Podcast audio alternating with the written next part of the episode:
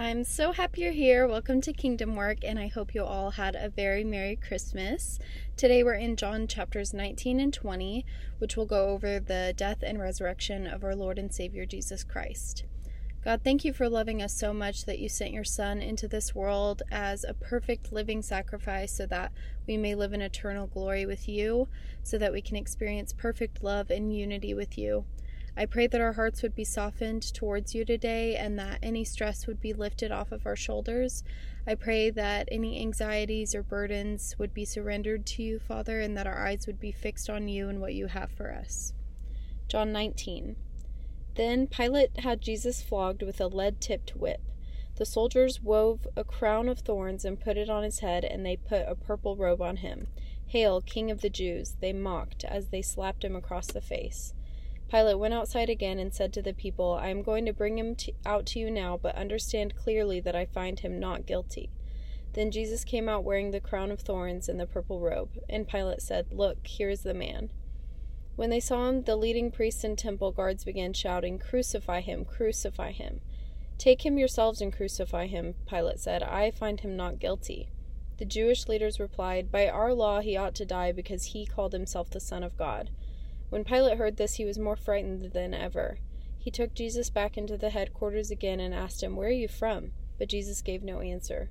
Why don't you talk to me? Pilate demanded. Why didn't you realize that I have power to release you or crucify you?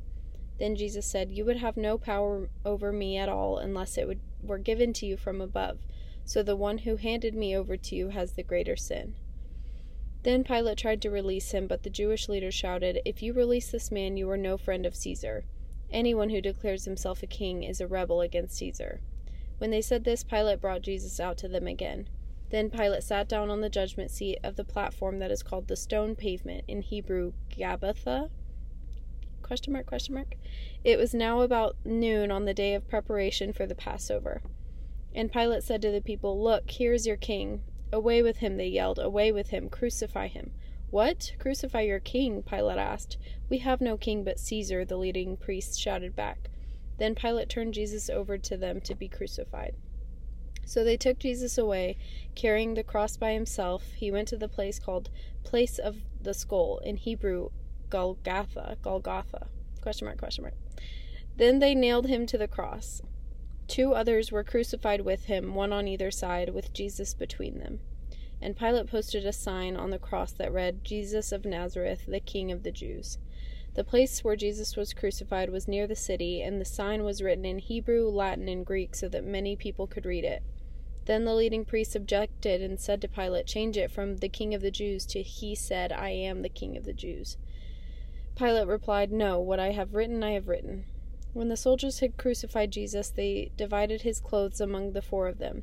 They also took his robe, but it was seamless, woven in one piece from top to bottom. So they said, Rather than tearing it apart, let's throw dice for it. This fulfilled the scripture that says, They divided my garments among themselves and threw dice for my clothing. So that is what they did. Standing near the cross were Jesus' mother and mother's sister, Mary, the wife of Clopas, Clopas, and Mary Magdalene. When Jesus saw his mother standing there beside the disciple he loved, he said to her, Dear woman, here is your son. And he said to this disciple, Here is your mother. And from then on his disciple took her into the into his home. Jesus knew that his mission was now finished, and to fulfill scripture he said, I am thirsty.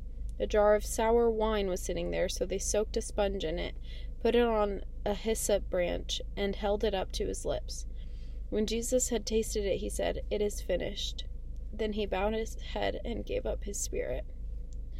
It was the day of preparation, and the Jewish leaders didn't want the bodies hanging there the next day, which was Sabbath, and a very special Sabbath because it was Passover week. So they asked Pilate to hasten their deaths by ordering that their legs be broken. Then their bodies could be taken down. So the soldiers came and broke the legs of the two men crucified with Jesus. But when they came to Jesus, they saw that he was already dead, so they didn't break his legs. One of the soldiers, however, pierced his side with a spear, and immediately blood and water flowed out. This report is from an eyewitness giving an accurate account. He speaks the truth that you so that you may also continue to believe. These things happened in fulfillment of the scriptures that say, Not one of his bones will be broken, and they will look out they will look on the one they pierced. Afterward Joseph Joseph of Arimathea, who had been a secret disciple of Jesus because he feared the Jewish leaders, asked Pilate for permission to take down Jesus' body. When Pilate gave permission, Joseph came and took the body away. With him came Nicodemus, the man who had come to Jesus at night. He brought about seventy five pounds of perfumed ointment made from myrrh and aloes. Following Jesus' Jewish burial custom, they wrapped Jesus' body with the spices in long sheets of linen cloth. The place of crucifixion was near a garden where there was a new tomb never used before. And so, because it was the day of preparation for Jewish Passover, and since the tomb was close at hand, they laid Jesus there. Early on Sunday morning, while it was still dark, Mary Magdalene came to the tomb and found that the stone had been rolled away from the entrance. She ran and found Simon Peter and the other disciple, the one whom Jesus loved.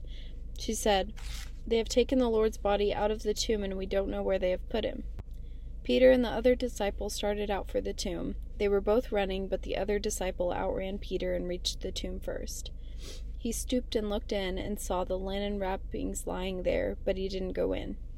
Then Simon Peter arrived and went inside. He also noticed the linen wrappings lying there, while the cloth that had covered Jesus' head was folded up and lying apart from the other wrappings. Then the other disciple, who had reached the tomb first, also went in, and he saw and believed. For until then they hadn't understood the scriptures that said Jesus must rise from the dead. Then they went home. Mary was standing outside the tomb crying, and as she wept, she stood and looked in. She saw two white robed angels, one sitting at the head and the other at the foot of the place where the body of Jesus had been laying. Dear woman, why are you crying? the angels asked her. Because they have taken away my Lord, she said, and I don't know where they have put him. She turned to leave and saw someone standing there. It was Jesus, but she didn't recognize him. Dear woman, why are you crying? Jesus asked her. Who are you looking for? She thought he was the gardener. Sir, she said, if you have taken him away, tell me where you have put him, and I will go and get him. Mary, Jesus said. She turned to him and cried out, Rabboni, which is Hebrew for teacher. Don't cling to me, Jesus said, for I haven't yet ascended to the Father. But go find my brothers and tell them I am ascending to my Father and your Father, to my God and your God. Mary Magdalene found the disciples and told them, I have seen the Lord. Then she gave them his message. That Sunday evening, the disciples were meeting behind locked doors because they were afraid of the Jewish leaders. Suddenly, Jesus was standing there among them. Peace be with you, he said. As he spoke, he showed them the wounds in his hand, hands and in and his side. They were filled with joy when they saw the Lord. Again he said, Peace be with you. As the Father has sent me, so I am sending you. Then he breathed on them and said, Receive the Holy Spirit. If you forgive anyone's sins, they are forgiven. If you do not forgive them, they are not forgiven. One of the twelve disciples, Thomas, nicknamed the twin, was not with the others when Jesus came. They told him, We have seen the Lord. But he replied, I won't believe it unless I see the nail wounds in his hands, put my fingers into them, and place my hand in the wound in his side. Eight days later, the disciples were together again, and this time Thomas was with them. The doors were locked, but suddenly, as before, Jesus was standing among them. Peace be with you, he said.